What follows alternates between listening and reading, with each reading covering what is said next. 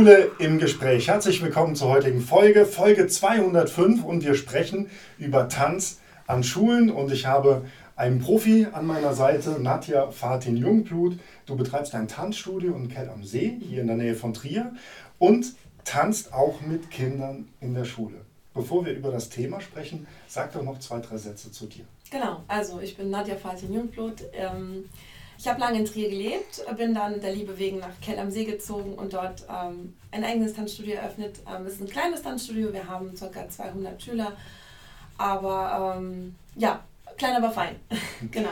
Ja, und wir sprechen heute über dein Thema, über das Tanzen und vor allem das Tanzen an Schulen, weil du machst viele Projekte mit Trierer Schulen, wo du mit Kindern und Jugendlichen tanzt. Ähm, wie funktioniert das? Genau, also die ähm, Schulen kommen auf uns zu, ähm, wünschen sich dann meistens entweder ein, ein Projekt, das ähm, über ein paar Tage geht oder über einen längeren Zeitraum. Also wir haben auch AGs laufen. Mhm. Ähm, und äh, engagieren uns dann für ähm, ein bestimmtes Thema, vielleicht äh, um ein Musical mit denen einzustudieren bzw. zu choreografieren oder aber auch ähm, Hip-Hop mit denen zu tanzen. Es kommt immer auf die Intention an, was die, äh, äh, die Lehrer sich vorstellen oder die Schule sich mhm. wünscht. Ja, wie funktioniert das? Eine Schule ähm, hat beispielsweise eine Projektwoche und eine Schülergruppe hat sich dazu entschieden zu tanzen, vielleicht drei Tage du kommst zur Schule und wie beginnen, ja, beginnt man mit der Gruppe? Genau, also meistens kommen wir im Team. Ähm, Im Team lässt es sich leichter arbeiten und äh, die Kids motivieren. Ähm, wir schauen uns die Gruppe an, welches Alter ist das gut, das wissen wir auch von, äh, von vornherein, ähm, wie ist die Gruppe zusammengesetzt, also ungefähr Jungs und Mädels ähm, aufgeteilt. Mhm. Und dann probieren wir erstmal ein paar Dinge aus. Wir starten meistens mit einem Tanzspiel, schauen uns an, wie die Kids sich bewegen, wie schnell sie reagieren, äh, welche Musik sie mögen. Mhm. Und dann ähm, schauen wir, wie wir weiterarbeiten. Also wie mhm. wir, welche Choreografien wir dann mit ihnen zusammen einstudieren können. Gut, das ist ja eine sehr spontane Sache. Also genau. wenn man zur Schule kommt, kann es ja sein, dass ja, man erstmal die Musikwünsche der Kinder nicht erahnt und dann weiß man ja gar nicht, wie fit sind. Gibt es da schon Tänzerinnen und Tänzer oder sind es halt Kids, die, die sich erstmal scheuen, sich in Bewegungen auszudrücken? Ähm, also man muss sehr spontan sein. Genau, also wir sind sehr spontan. Wir erfragen natürlich vorher so viel es geht äh, bei den Lehrern, wissen aber meistens nicht, wie weit fortgeschritten die Kinder sind in, in, in Richtung Bewegung ähm, oder ob die überhaupt Lust haben zu tanzen. Ähm, das ergibt sich dann bei uns mit, mit, äh, mit, den, ersten, mit den ersten Spielen bzw. dem ersten Aufwärmtanz. Und dann schauen wir, ähm, ja, was die Musik betrifft. Meistens liegen wir richtig. Das ist so der Tanzlehrer, das mhm. Tanzlehrergefühl. Okay. Welche Musik kommt gut an, wissen wir. Und ähm, klar, äh, dann sieht man es auch, wie, wie, äh, was für ein Niveau wir mit, mit, mit den Kids aufbauen können, auf, worauf wir aufbauen können. Und vielleicht gibt es auch, ist auch schon vorgekommen, dass wir einfach auch äh, die sehr, sehr, sehr, sehr guten Kids einfach so ein bisschen anders ähm, integriert haben mhm. oder Schwächere. Wir haben auch Projekte an äh, integrativen Schulen geführt mit Kindern mit Behinderung zusammen mit mhm. äh, Kindern ohne Behinderung. Und das hat auch immer super funktioniert. Also Spontanität ist unser. Und wir sprechen gleich noch über diese Differenzierung, aber ja. es interessiert mich jetzt äh, der Musikgeschmack.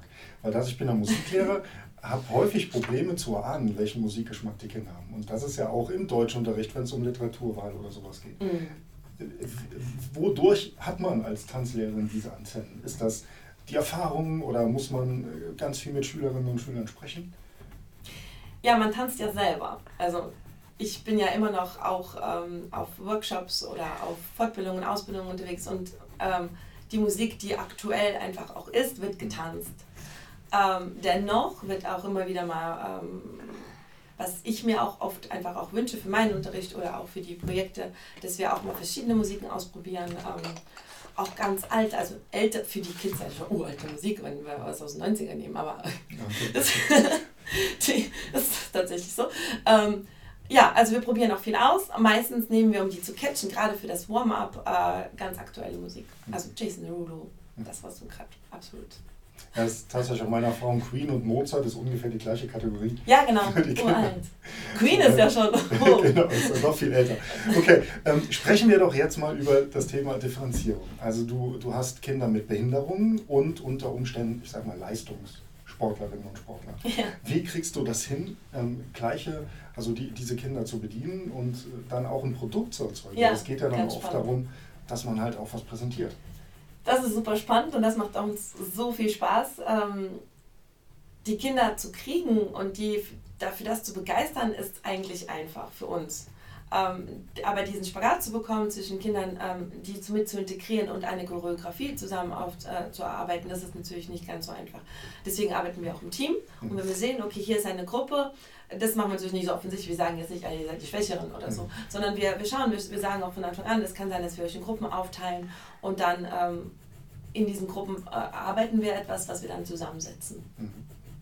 Und wie, wie vermittelt man dieses Gefühl, dass jeder quasi willkommen ist mhm. und nicht diese Schwachen und diese, diese man gibt den, Ja, man gibt besondere Rollen. Mhm.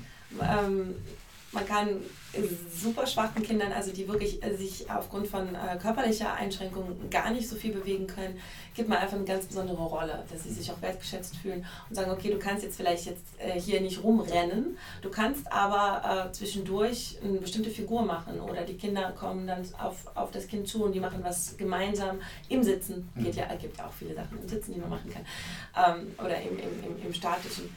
Ähm, das geht alles tatsächlich und ja. Ähm, dann weitere Frage, wie sieht es mit dem Rhythmusgefühl aus? Weil das brauchen wir beim Tanzen. Mhm. Und in meiner Erfahrung, jetzt nochmal als Musiklehrer, ist es so, dass viele Kinder das von innen heraus können mhm, genau. und andere halt gar nicht. Nee. Die klatschen total daneben. total daneben. Gibt es da eine Möglichkeit, das irgendwie schnell, das muss aber dir schnell gehen, zu trainieren? Ja. Oder? Gibt es tatsächlich nicht so oft. Also auch wenn, also meistens ist es ein Kind. Mhm. Ähm, klappt dann in der Gruppe. Mhm. Also ich versuche das dann, wenn ich merke, das ist jedes Mal beim Klatschen genau daneben, dann ähm, sprechen wir das auch an. Dann sage ich, schau mal, ähm, wie wir klatschen oder wie die Gruppe klatscht. Oder ich gebe tatsächlich einem anderen Kind, das, wo ich sage, das ist ganz, ganz sicher im Rhythmus, dass, dass ähm, wenn ich weiß, ich würde jetzt dieses eine Kind, das immer daneben ist, nicht unbedingt in den Vordergrund stellen. Das wäre jetzt natürlich auch unangenehm für das Kind. Mhm. Dann sage ich, okay, schaut mal, es sind nicht alle im Rhythmus aber die äh, Anna, die ist immer super im Rhythmus. Schaut doch mal, wenn ihr Anna klatscht, klatscht ihr auch. Das klappt. Und dann entwickelt sich das Gefühl vielleicht auch irgendwann ja. für dieses. Genau, richtig. Also dann, äh, vielleicht hört es, vielleicht hört es nicht. Das ist eigentlich, wenn es gar nicht geht, das braucht so seine Zeit. Natürlich kann es nicht in drei Tagen erlernt werden. Aber ja, man bekommt das Gefühl dann irgendwann. Neben dem Rhythmus ist ja auch der Sport ein Aspekt beim Tanzen. Mhm, genau. Ähm, wie geht man denn damit um? Oder wie ist deine Erfahrung, wenn du auf Kinder, auf Jugendliche triffst. Ähm, wie fit sind die sportlich und wie kriegt man es hin, vielleicht einen ganzen Tag zu tanzen, ohne die Kinder total auszubauen? Mhm. Ähm, es ist tatsächlich schulabhängig. Wir haben, waren an Schulen, wo wir direkt gemerkt haben, oh, die Kinder sind super fit. Mhm. Ähm, und dann frage ich tatsächlich auch, wie, warum sind die Kinder so fit? Äh, die, ja, die tanzen oder die haben sonst noch Projekte, die äh, werden dann ähm, sportlich einfach gefördert. Das kommt dann von den Lehrern als, als Feedback und ich weiß, ach okay, das ist total auffällig. Es gibt ähm, aber auch Schulen oder beziehungsweise Klassen, wo wir merken, die können nicht mal richtig hüpfen. Das ist so schade. Wirklich, dieses ganz normale Hüpfen ist ein Problem. Die stolpern über ihre eigenen Füße. Äh, die wissen nicht, wo rechts und links ist, auch äh, im Grundschulalter. Ähm, ja, und da ähm, müssen wir halt Stück, uns auch ein Stück zurücknehmen. Dann uns anpassen und vielleicht denen auch mit, mit Spielen diese Sachen ein bisschen näher bringen. Mhm. Und was die Kondition betrifft, ist ähm, Katastrophe, meistens. Ähm, wir kommen da an, wir machen, ähm, wie, wie, schon erwähnt, am Anfang erstmal so ein, so ein Aufwärmspiel, wo wir erstmal sehen, wir, wir lassen die Kinder rennen, wir, lassen, ähm, wir sehen die Bewegungsabläufe und dann merken wir auch schon, okay, bei der ersten Liegestütze, die sie machen müssen, geht die Brust aus oder die krachen einfach ein. Aber dann wissen wir, wie weit wir gehen können oder was wir mit denen machen sollten. Mhm. Genau. Kommen wir jetzt mal zum Ziel, vielleicht also ein mögliches Ziel eines Tanzworkshops, dem Auftritt. Ja. ja. Es ist oft so, dass eine Projektwoche dann auch mit einer Präsentation schließt. Und da ist ja Lampenfieber immer ein Thema unter Umständen. Unter Umständen sind das ja Kinder, die zum ersten Mal in der Öffentlichkeit irgendwas ja. machen. Wie sind da deine Erfahrungen und wie kannst du die Kinder in der Phase unterstützen?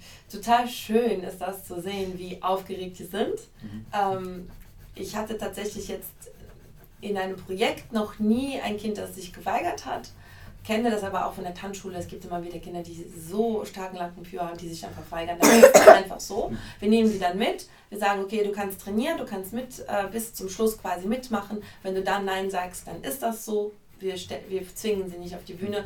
Ähm, für mich ist tatsächlich der, das, der Prozess mehr wert als das, was nachher rauskommt.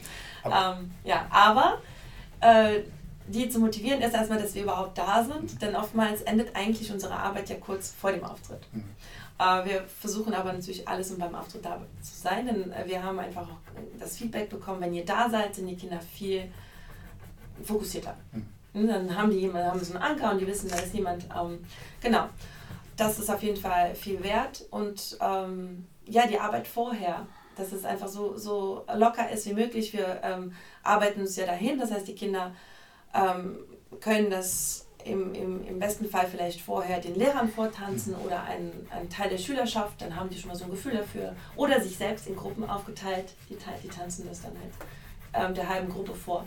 Das schult dann so ein bisschen diese Aufregung. Mhm. Und das Schönste ist ja, wenn es dann gelungen ist, wenn man Applaus erhalten hat, vielleicht zum ersten Mal im Leben. Ja. Das ist ja für viele Kinder, gerade für, vielleicht für Beeinträchtigte, ein ganz besonderer ja. Augenblick. Ja, das stimmt. Nadja, vielen Dank für das Gespräch. Bei Ihnen bedanken wir uns auch. Nächsten Dienstag sprechen wir über Fake News und Herr Nettelmann ist mein Gast vom SWR. Da freue ich mich sehr drauf. Ich freue mich auf Sie im nächsten Dienstag und Sie können uns natürlich Feedback hinterlassen an mail at seminar-trier.de und schauen Sie sich gerne mal die Tanzschule in Kell am See an und die Arbeit, die ihr da vollbringt. Ja, sehr gerne. Vielen Dank, bis zum nächsten Dienstag. Tschüss. Tschüss.